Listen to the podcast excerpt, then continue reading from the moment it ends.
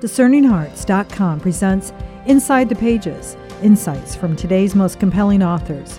I'm your host, Chris McGregor, and I am delighted to be joined by Dr. Matthew Bunson, who's a senior fellow of the St. Paul Center for Biblical Theology. His books include the Encyclopedia of Catholic History, the Encyclopedia of Saints, and the Angelic Doctor, The Life and World of St. Thomas Aquinas. Dr. Bunson has authored St. Damien of Molokai, Apostle of the Exiled. He also serves as the editor of the Catholic Answer magazine. He appears regularly as a guest on Relevant Radio and Catholic Answers Live and hosts the radio program FaithWorks for Redeemer Radio.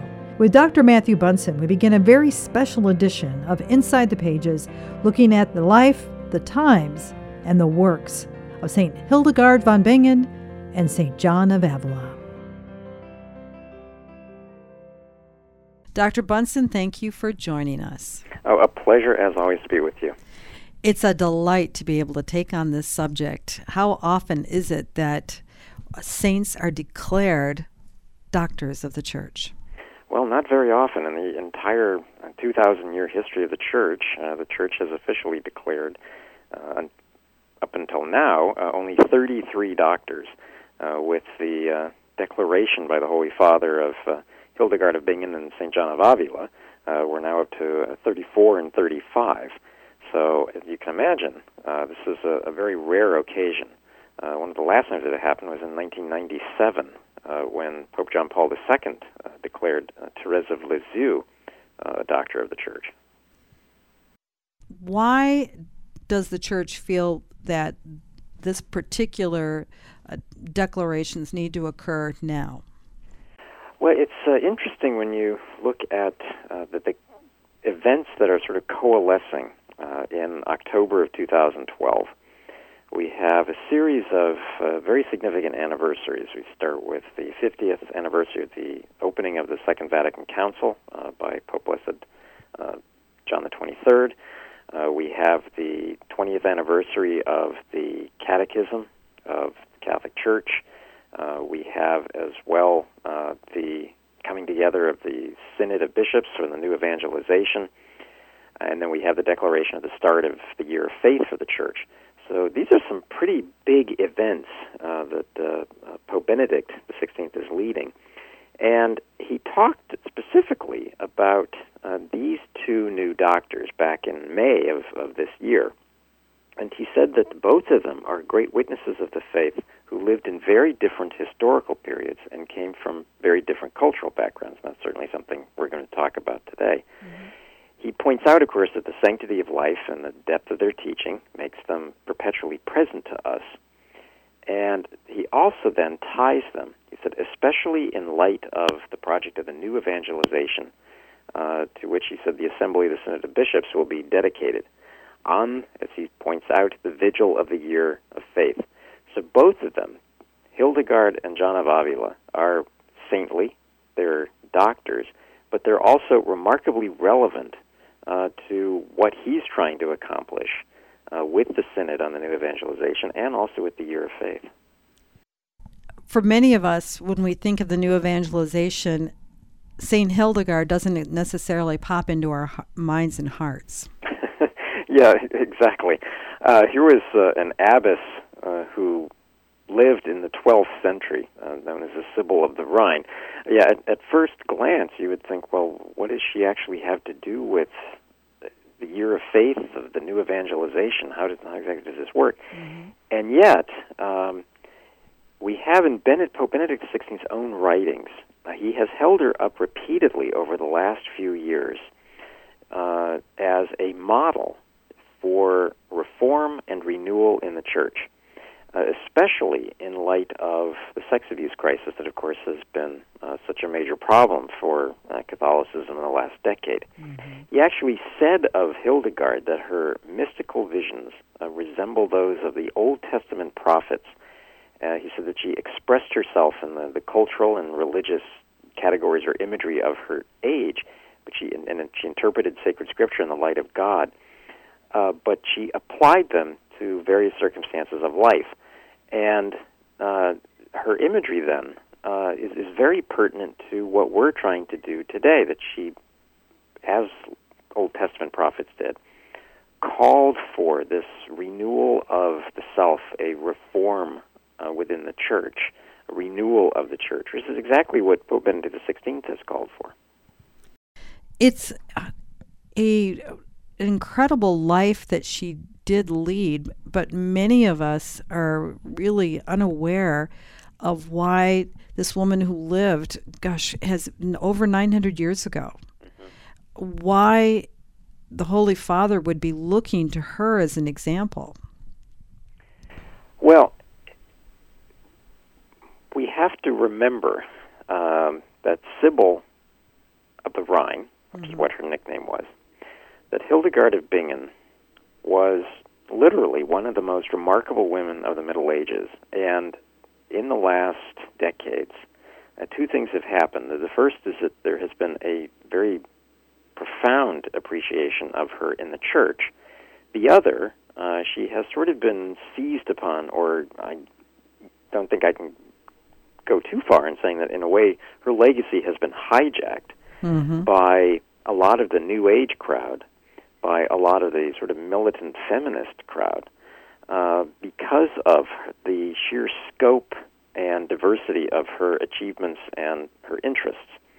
She was in her lifetime an anchoress, she was a nun, she was an abbess, she founded two different religious houses, she was a writer, a theologian, a preacher, a poet, a, a composer of Latin chant. She authored one of the very first of the morality plays of the Middle Ages. She was a, a healer, nigh unto being a physician. Mm-hmm. She called for church reform. She was respected by kings and queens and popes and princes all over Christendom. Uh, she had great interest in science and botany, uh, and she even created an artificial language with its own alphabet.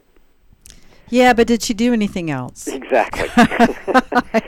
I say that tongue in cheek, of course. Well, her her poetry, her songs, um, her prophecies, mm. um, what she called the, the the shadow of the living light, for example. Um, all of these things were incredibly diverse and displayed immense talent in so many different ways.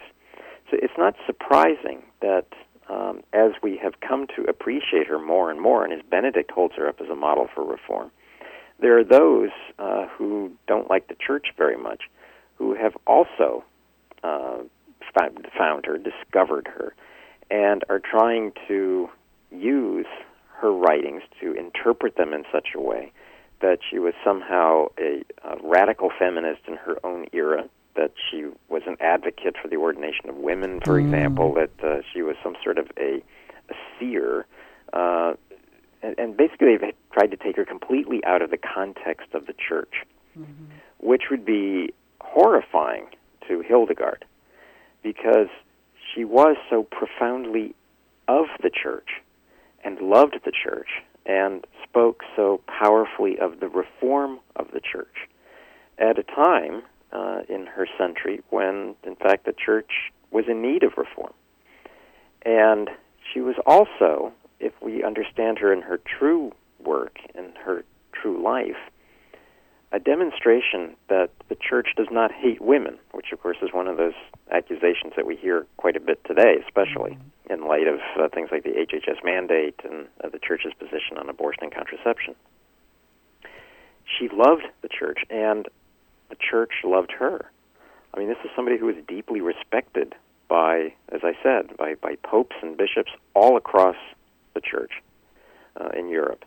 Uh, so far from demeaning her, far from keeping her oppressed, uh, this is somebody who rose to immense influence in the church and whose holiness and genius uh, were recognized by her contemporaries and, and honored. Mm. For many people, they may want to explore the writings of Hildegard and they encounter the Scivias and those incredible visions, revelations. How would you categorize them, Matthew? Yeah. Um, well, her her major works, the, the Scivias, the, the Liber Vitae Meritorum, or the Books of the Merits of Life, and it was called the uh, Liber Divinorum Operum, or the Books of the Divine Works. All of them bring together various visionary experiences uh, that I wouldn't say that they're unprecedented in church history, but they were certainly remarkable in church history. They're not apparitions or dreams, but they're they're sights perceived, um, as she described it as shadows of the living light, that uh, really were very powerfully illuminating her soul. Uh, she recorded some of these. Some of them were dictated. Others were sketched. Um, one of the, the great authorities on her, uh, an author by the name of Barbara Newman, um, has helped, I think, to increase our understanding of that. Um, her the, the books themselves consist of visions, followed then by sort of her explanation or her exegesis of what she had seen. Mm-hmm. And um, I think they really, again, it's the, the fiery image that she used of flame, of uh, the sun, the moon, the stars. Um, really coming down to the, the essence of it is caritas, or love. And using this imagery as a way of explaining uh, the, some of the deeper theological points that she was making. Uh, for example, the Lamb of God, of um, really reminding us of the power of God uh, and the essence of God. So, in that sense, I think her, her visions, while very difficult uh, to comprehend because of the complexity of the imagery, I think really do keep coming back to caritas, to love, to the essence of, of God. I've tried to explain to, to groups that I've had the opportunity to speak with about this the importance of Hildegard coming forward when I've, I've compared her uh, with other women doctors of the church who I greatly love and admire. I, Therese, of course, but when you look at Therese, I mean, if you were to measure it, maybe they're half inch to an inch worth of work. I'm just giving you to kind of scale it for folks. Yeah. Then you have Catherine of Siena, maybe about three or four inches. Um, Teresa of Avila, maybe about six inches, seven inches. Then there's Hildegard. You might as well three feet, four feet. Right. I mean, just the amount of material that she was able to pass on to, well, now antiquity. Yeah, exactly. And uh, that mystical content that she has is, is very profound and very theological. You know, uh, Pope Benedict XVI has been especially taken with her uh, over the last few years and has actually devoted entire general audiences to her life and writings. Those two audiences that occurred in late August of 2010, where he, and that was to kick off a whole contemplation, a whole series of Wednesday audiences on holy women. Right. Who, like Hildegard, and many of them had deep, deep contemplative, what would be categorized as mystical experiences. But like Hildegard, they remained very obedient to the church. Precisely, yeah. Uh, and and one of the things that Benedict develops, especially as he talks about Hildegard, is the what he sees as the the theme of the marriage between God and humanity that is brought about in the incarnation. Uh, he uses again uh, some of her own imagery that, um, as, as he describes it, on the tree of the cross there takes place the nuptials of the Son of God with the church, his bride, filled with grace and the ability to give new children to God in the love of the Holy Spirit. Benedict um, really does hold up uh, Saint Hildegard as this great model for many aspects of the mystical life, uh, but also again that authentic reform, and, and we always have to stress that mm-hmm. authentic reform in the church. That uh, her powerful imagery didn't serve to humiliate the church uh, or to um, denigrate or to try to recreate the church in some sort of her own image, but rather uh, to bring about a reform of the institutional church. And also, it is often forgotten, to criticize and refute uh, what was going on at the time of secular interference in the life of the church. Uh, that happened on a very regular basis in, in her age. And Benedict especially likes to go back to her description of the church as a, a beautiful but disheveled woman, mm. uh, bewailing uh, her abuse. Mm. Uh, he's quoted, in fact, uh, the image that Hildegard has is that they have spattered my face with dust and torn my robe, darkened my mantle, and blackened my shoes with mud. Mm. And it, this is very consistent uh, with Benedict's own um, way of calling for the church to that reform, to that renewal, especially in the light of um, the sex abuse crisis. Uh, there's so much to glean from her, her life, her influence.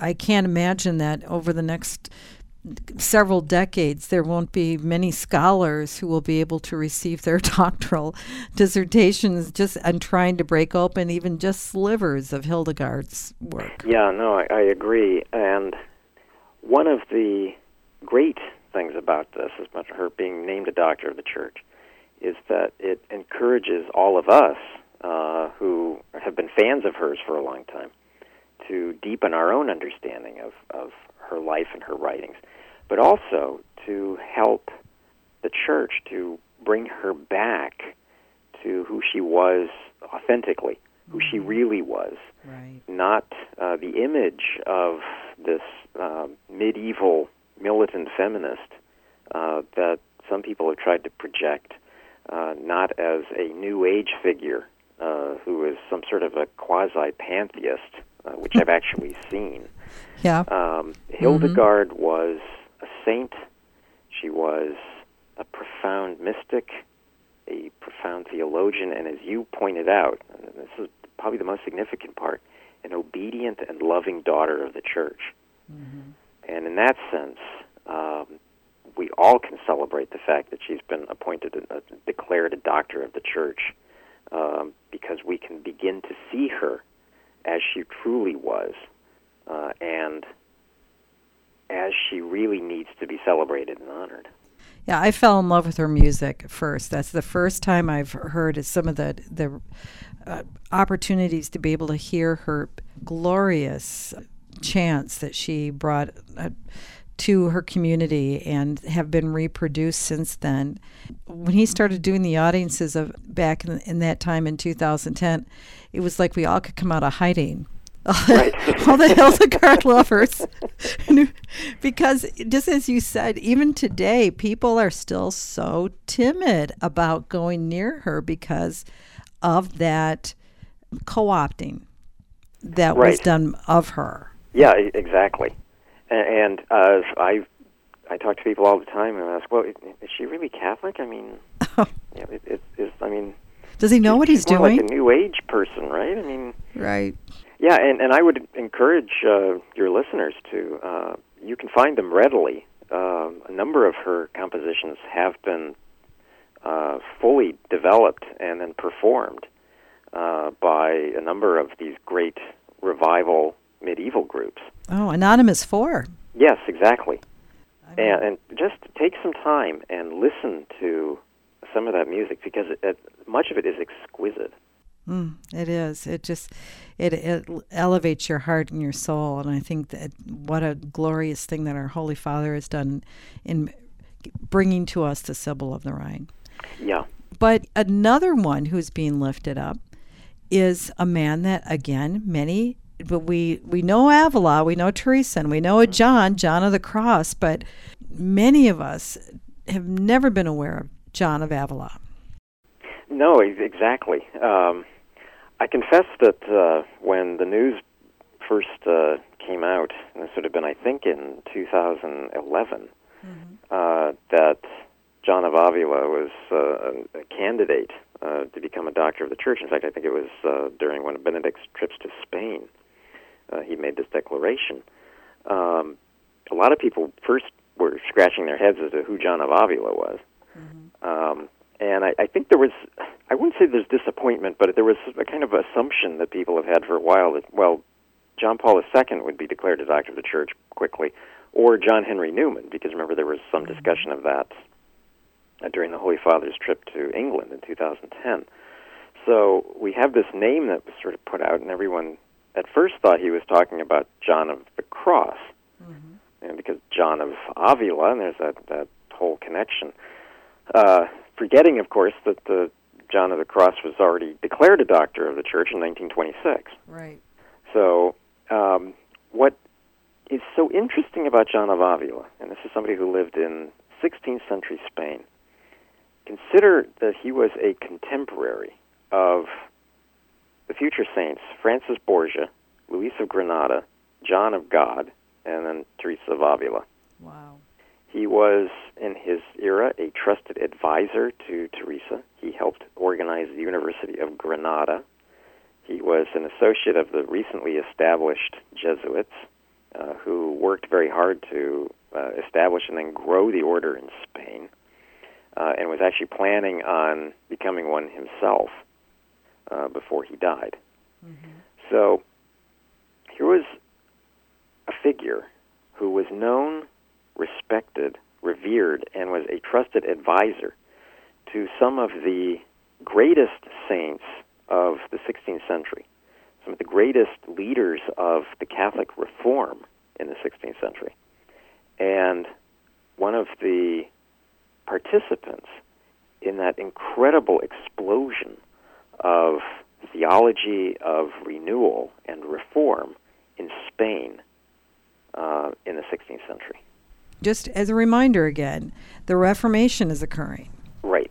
And there's this great, uh, just a tearing and a sundering apart. And here we have in beautiful Spain, España, there's just this unbelievable growth of more than even the intellect that that interior uh, reform that, that that wonderful exploration of the heart so that the two become synthesized. Yeah. Yeah that's it. And these very interesting threads of reform that had been around for some time you know one of the, the great myths about the, the, the protestant reformation and certainly the catholic reform I, always as you and I have talked a number of times over the years, I'm not a big fan of like using the phrase a counter reformation. Right. Because it, it implies that there is some sort of a response, a belated response. When in fact, if, if we study this topic carefully, we can see that the, the Catholic reform or the Catholic Reformation was underway long before Luther took a, uh, and nailed the, the 95 Theses uh, to the doors of the church in Wittenberg in 1517, renewal was already underway. And we can see a lot of that already underway in so many different fashions across the church. But once that reform and that renewal gained immense power and strength, um, it just was an unstoppable force in the lands that remained Catholic um, in the wake of the, the, the Protestant Reformation. And Spain certainly has to rank up as one of the, the great places for this, as we saw with uh, 16th century Italy. And John of Avila was one of those forgotten heroes in that process. Uh, he was somebody born to a Jewish family. Uh, he, he studied law, uh, but was drawn to the religious life. And long before he, he studied uh, theology, uh, in fact, studied under one of the greatest of the Dominicans uh, by the name of Domingo or Dominic Soto. Um, he practiced a life of prayer and austerity, so he was preparing himself for what was coming. And was actually hoping to do missionary work in Mexico. Mm-hmm. But uh, the Archbishop of uh, Sevilla asked him to stay in Spain as part of that increasing enterprise of reform and renewal uh, in Spain, and proved himself to be a magnificent preacher from around 1529, and began attracting these enormous crowds with his uh, uh, sermons all across Andalusia, and so much so uh, that he was investigated by the Spanish Inquisition.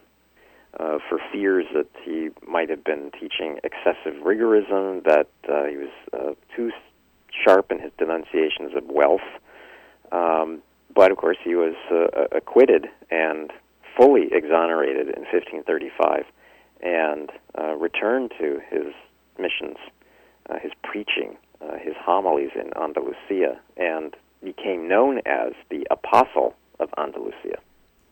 I think it's so exciting having the opportunity to get to know not only John of Avila, but also Hildegard eh, in the life of the church. I mean, there has been said that there are many other saints who, yeah, we would have thought. I mean, it might be surprising for some to realize that St. Ignatius of Loyola is not a doctor of the church. Right. But uh, for right now, we've been given to know these two. And if you don't know them, it really it would be beneficial, I would think, to get to know them. And and the coming weeks, I think, will provide us with uh, many opportunities. Uh, I'm looking forward, especially to reading uh, Pope Benedict's homily, and I know you'll be there for the the actual ceremony for the declaration mm-hmm. uh, of what Pope Benedict has to say in greater detail, because the declaration, you know, as you and I have discussed, uh, we're we're putting together that show on all of the doctors, so mm-hmm. we have two more shows to do. Uh, Yay! The declaration of a doctor of the church uh, requires certain requirements, three conditions: uh, their eminent learning, their manifest sanctity, and then a formal declaration by the church.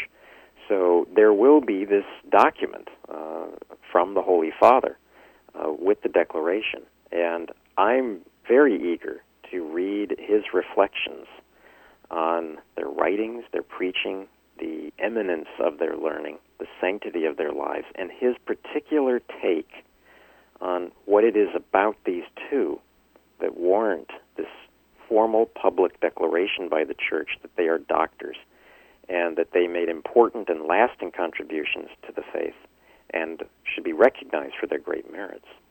That, it's going to be a, a something very, very important for all of us to read. I can't wait. I just think this is just thrilling. I this is a Holy Father who has said, and I think you've said it. He does theology on his knees. He's such a prayerful, contemplative, brilliant scholar, and for him to say, the, the church, this is a gift to you. Dive in there and learn from this.